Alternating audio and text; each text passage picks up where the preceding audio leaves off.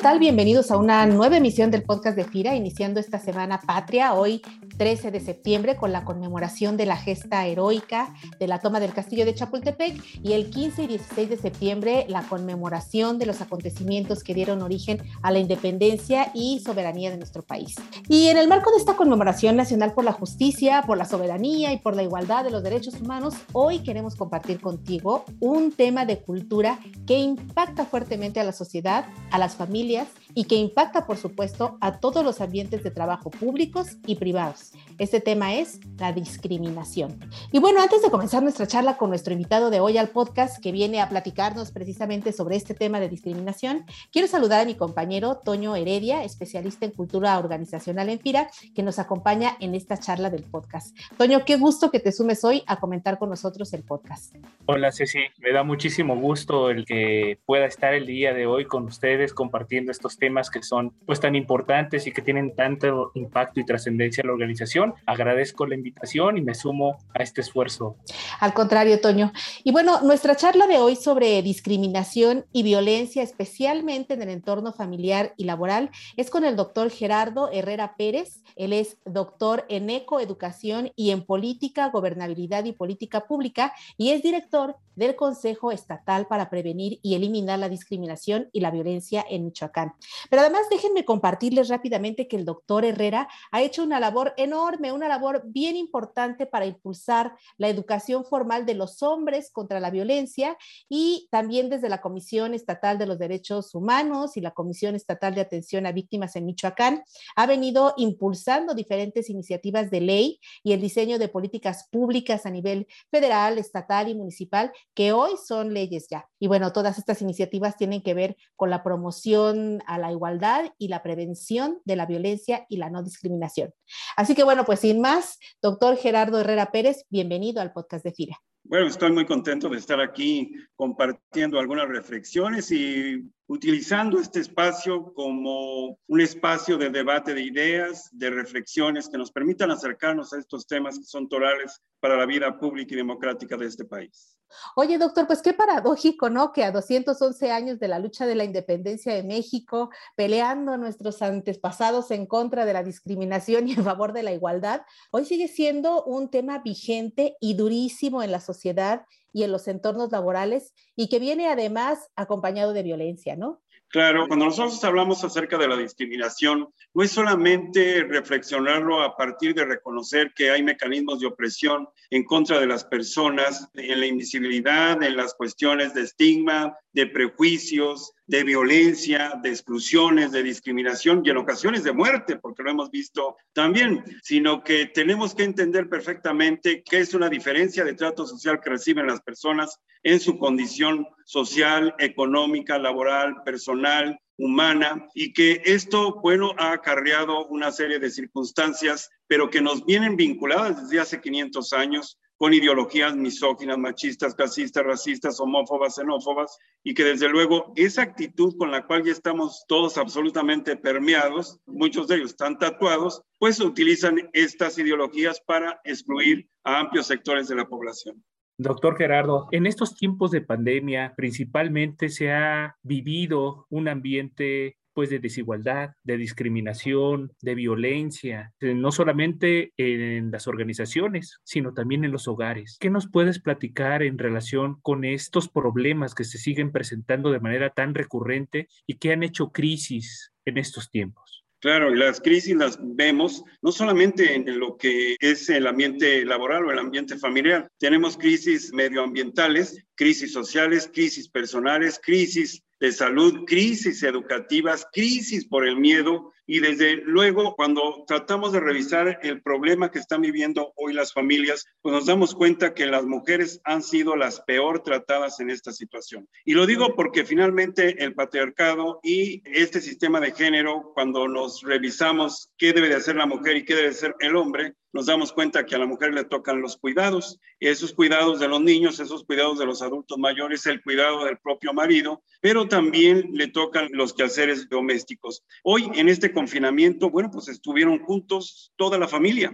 pero eso no quiso decir que por estar juntos las cosas iban a ser, pues como se dice coloquialmente, miel sobre hojuelas. Al contrario, vimos cómo crecieron los índices de violencia en contra de las mujeres y los niños y hoy pareciera ser que es un acicate para todas las instituciones públicas y desde luego privadas de poder atender este problema dentro de la familia, a quien le toque por sus facultades legales, pero también en los espacios laborales nos damos cuenta que siguen existiendo estos mecanismos de opresión, principalmente de acoso y de hostigamiento. En estos tiempos de pandemia me parece que Hoy por hoy los hombres deberíamos de asumir nuevos papeles, nuevas dinámicas, nuevas prácticas que nos ayuden a comprender lo que estamos viviendo, pero sobre todo a ayudar en un ejercicio de responsabilidad y de compromiso, trabajar al unísono con nuestras mujeres para poder atender los grandes problemas de cohesión social que debería de tener un proyecto de familia.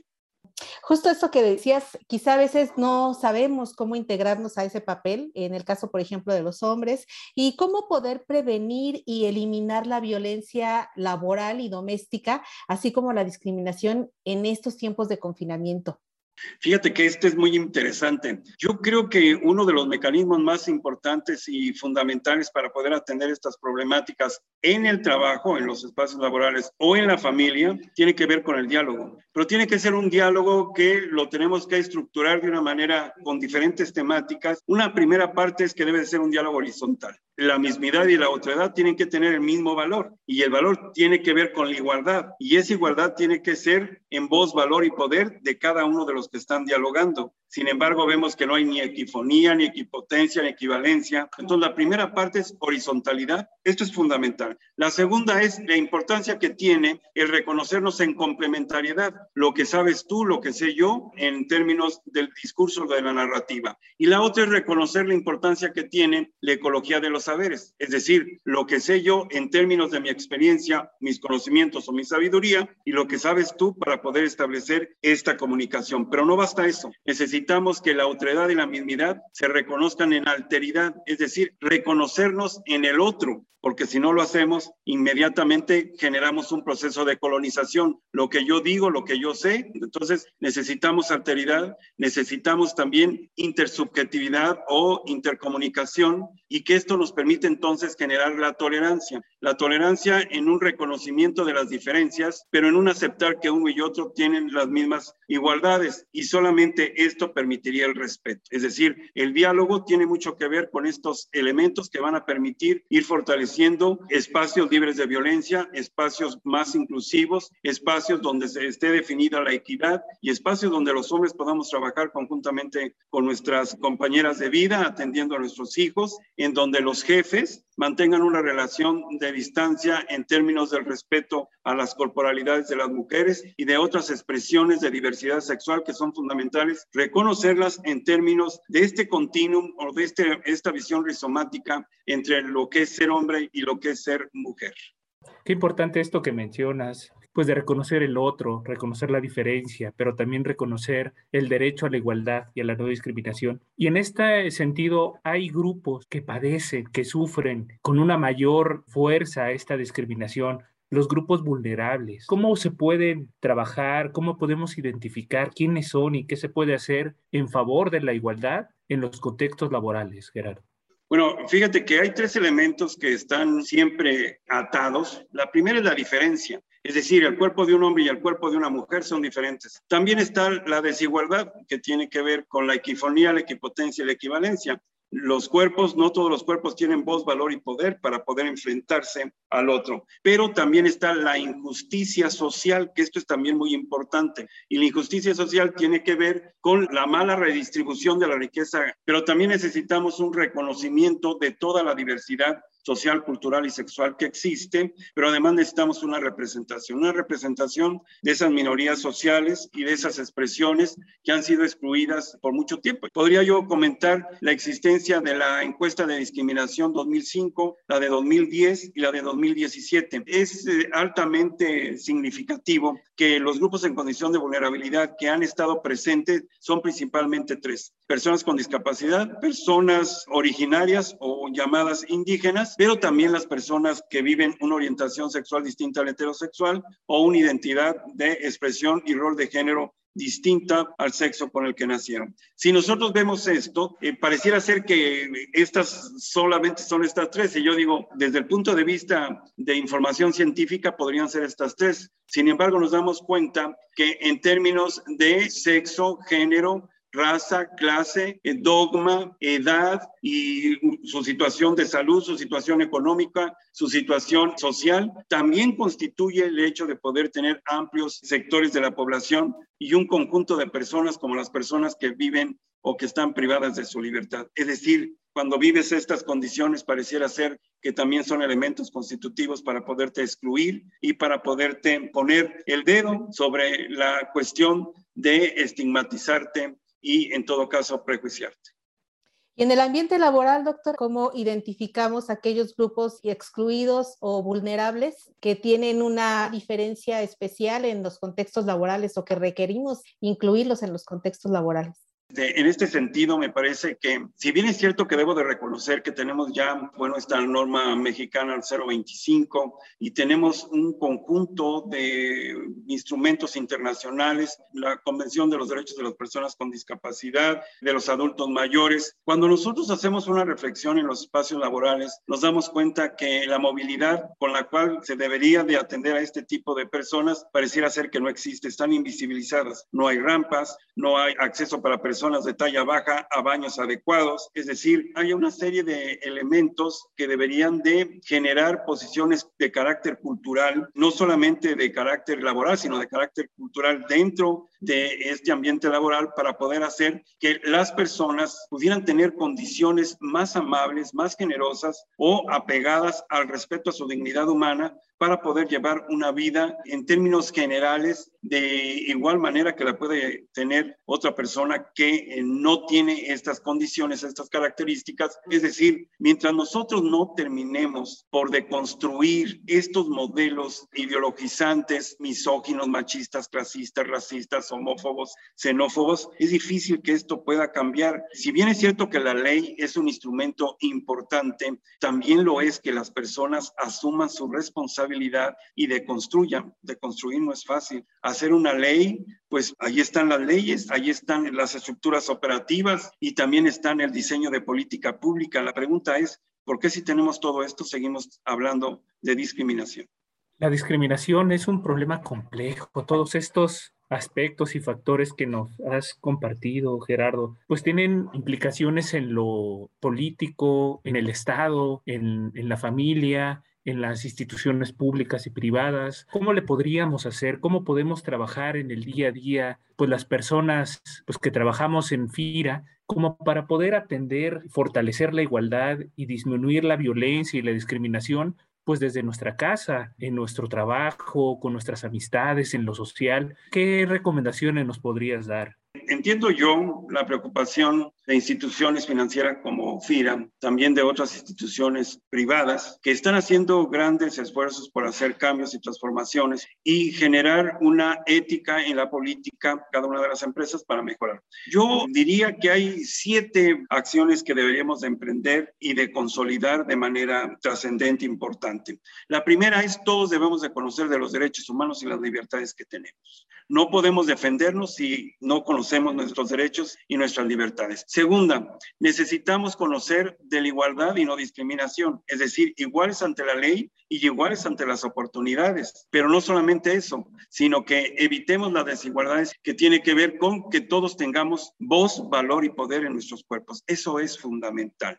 La otra, desde luego, tiene que ver con la perspectiva de género. Y la perspectiva de género tiene que llevarnos a un camino que nos permita la comprensión mucho más eh, cercana a que no solamente existimos hombres y mujeres, que hay un continuum y que en ese continuum hay otros cuerpos y que esos cuerpos demandan también ser reconocidos en estos términos. Como dice Hegel, todos deseamos ser reconocidos, pero cuando ese reconocimiento lo pide una persona que no está ajustada al modelo que se está definiendo, entonces es invisibilizada. Entonces necesitamos desde esta perspectiva hacer que haya un reconocimiento a la igualdad entre los hombres y las mujeres y otros cuerpos que existen, como los cuerpos de los transgéneros o de los eh, transexuales, a efecto de poderlos identificar y darles la dignidad que también merecen esos cuerpos. Por el otro lado, entiendo yo la importancia de la interculturalidad. Finalmente, eh, aún en México viven cerca de 12 millones de indígenas y un millón que solamente tienen su lengua materna, que no tienen el español como segunda lengua. Entonces necesitamos hacer interculturalidad.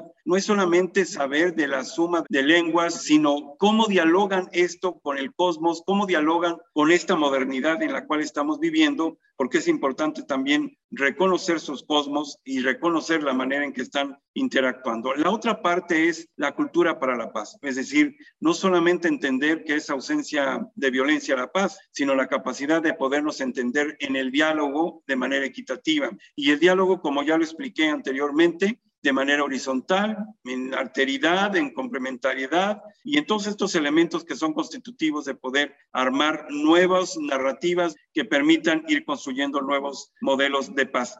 Pues qué interesante y qué necesario es, Gerardo Toño, eh, trabajar en el diseño de mecanismos que, que, prevengan, que pongan reglas claras, que proporcionen estos espacios y, y diálogos que comenta Gerardo al interior de las organizaciones para poder mejorar e incrementar los mecanismos de comunicación, los mecanismos de escucha.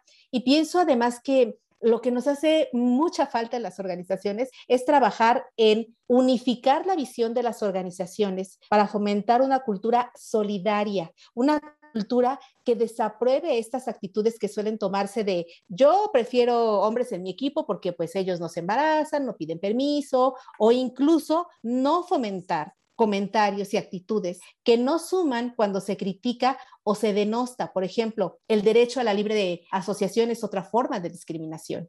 Y, es por eso que desde el nivel más alto de las organizaciones, este discurso de igualdad, este discurso de no discriminación es muy, muy importante. Y en ese sentido, Toño, igual puedes tú compartirnos y resumirnos todo lo que en FIRA hemos hecho para impulsar la igualdad y la no discriminación. FIRA, como bien sabes, Ceci, pues llevamos algunos años pues trabajando. No quiere decir que hayamos logrado muchas cosas, sino más bien que hemos tenido la oportunidad de darnos cuenta de lo que ha sido un cambio cultural los cambios de cultura no son cambios que suceden en dos o en tres años. Llevamos más de 12 años identificando cuáles son nuestras áreas de mejora, desde procesos de reclutamiento y selección, promoción, capacitación, eh, igualdad en, en, las oportunidades, toda la cuestión de violencia, de prevención de la violencia laboral y prevención del hostigamiento y acoso sexual. Y se han dado pasos firmes. Hay muestras muy claras de una firme y decidida visión en relación con la prevención y la erradicación del hostigamiento y del acoso sexual, con el pronunciamiento que existe por parte de la Dirección General. También existe pues un compromiso muy claro en cuestiones de igualdad y no discriminación y se han hecho mejoras muy significativas en todos los procesos. Existen, como en pocas organizaciones de gobierno federal, procesos de evaluación de desempeño, evaluaciones de competencias y bueno, modelos muy claros de gestión del talento humano que nos permiten identificar quiénes son las personas más adecuadas desde el proceso de contratación hasta los procesos de crecimiento. Como sabes, también estamos desarrollando un proyecto estratégico para todo lo que tiene que ver con los cuadros de sucesión, con los